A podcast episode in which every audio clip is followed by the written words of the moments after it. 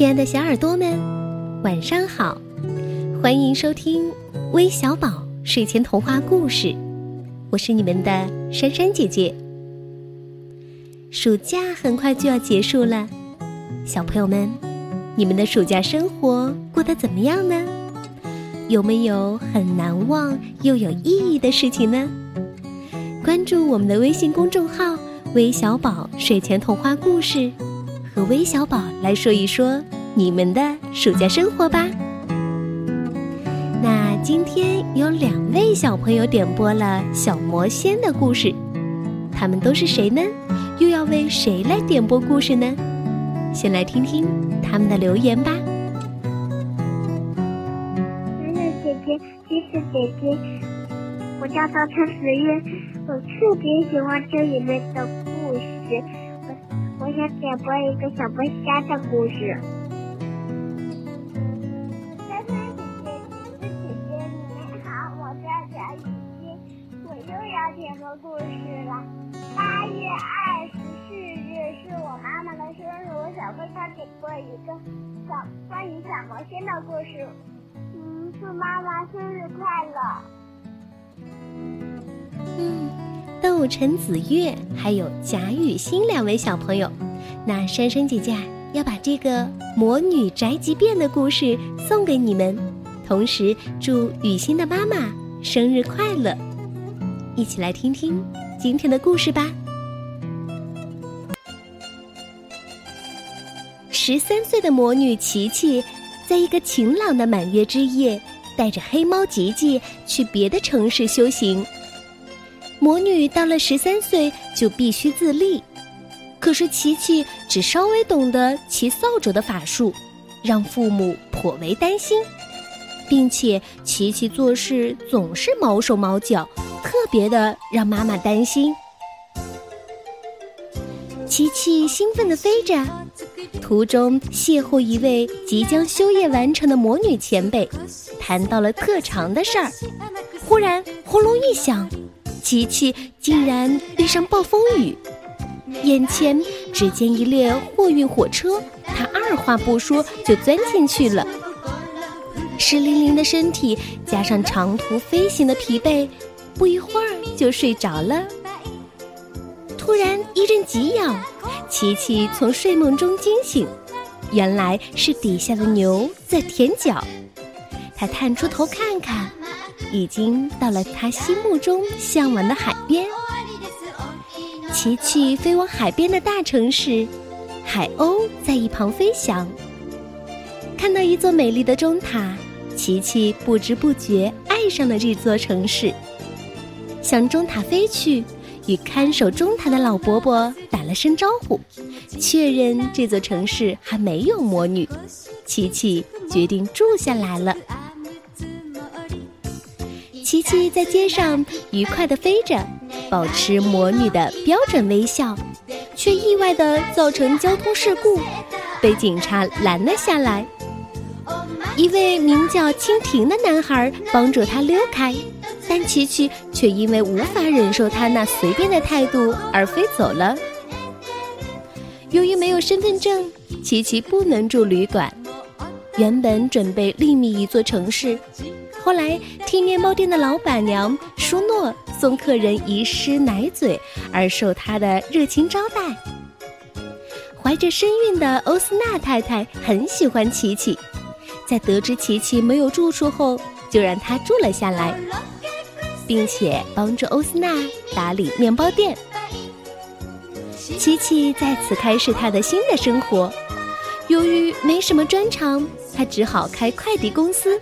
其余时间便在店里帮忙。做快递员最大的好处就是可以认识各色各样的人，想象着收件的人将会用什么样的心情打开它，真的是很有趣的体验。偶尔也会有很古怪的客人要求用古怪的方式送一些古怪的东西到古怪的地方去，可这些对魔女而言又算得上是哪门子古怪呢？琪琪啊，对这样的生活感到非常满意。打扫房间后，琪琪上街采购生活用品。遇见穿着美丽衣裳的女孩们，琪琪羡慕不已，而女孩子们却对琪琪的衣服指手画脚。回城看到橱窗中一双美丽的红鞋，却再次碰到了蜻蜓，琪琪生气的走开了。进家门，就有第一位客人拜托送生日礼物，那礼物竟是与吉吉长得一样的玩偶猫，装在一个鸟笼中。舒诺和蜻蜓目送琪琪出门，琪琪在飞行途中遇到一群野雁。吉吉听到野雁说有大风，琪琪一个不小心被风吹离了航道，鸟笼掉到森林中了，落在乌鸦巢旁。他被乌鸦误认为偷蛋贼而赶了出来，却发现玩偶猫不见了，回头找又遭乌鸦的攻击。唉，琪琪没法子，只好让吉吉暂时充当玩偶猫，然后准备。找到玩偶猫后，再换吉吉出来。琪琪将东西送达目的地以后，赶紧回森林找寻失落的玩偶，结果在一间小木屋中找到了。屋子的主人是一位少女画家，正在描摹乌鸦。归还时，却发现玩偶的颈部被乌鸦咬破了，他们便交换条件：琪琪负责帮少女打扫房子。少女画家则负责缝补好玩偶猫。天色渐渐暗了下来，琪琪在狗狗的帮助下，用玩偶猫换回了吉吉，度过了疲累却充实的一天。第二天下午，琪琪在店里打着瞌睡，终于有送东西的客人上门儿。琪琪看着地图，蜻蜓却送了飞行俱乐部舞会的邀请函来。使琪琪相当兴奋。琪琪应客人的要求来到一位夫人家，夫人想送飞鱼南瓜派到孙女的舞会，但因为电烤箱失灵而烤不好。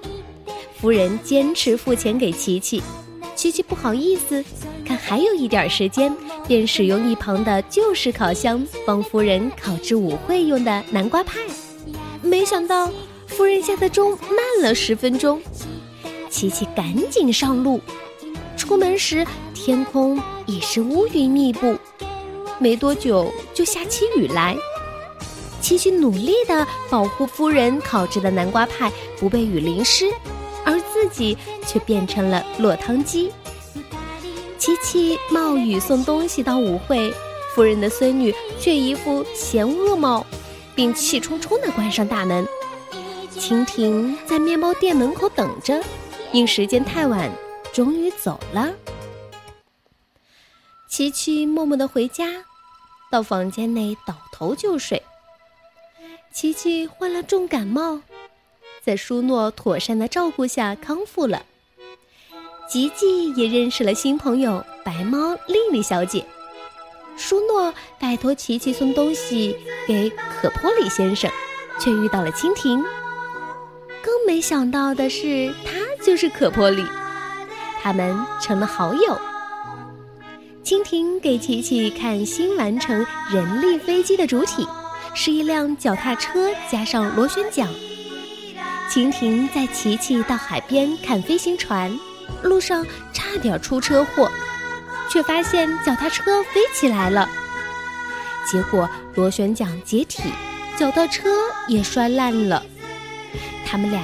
坐在海边望着飞行船聊天儿，蜻蜓的朋友开车来问他要不要参观飞行船，琪琪却因而吃醋走了。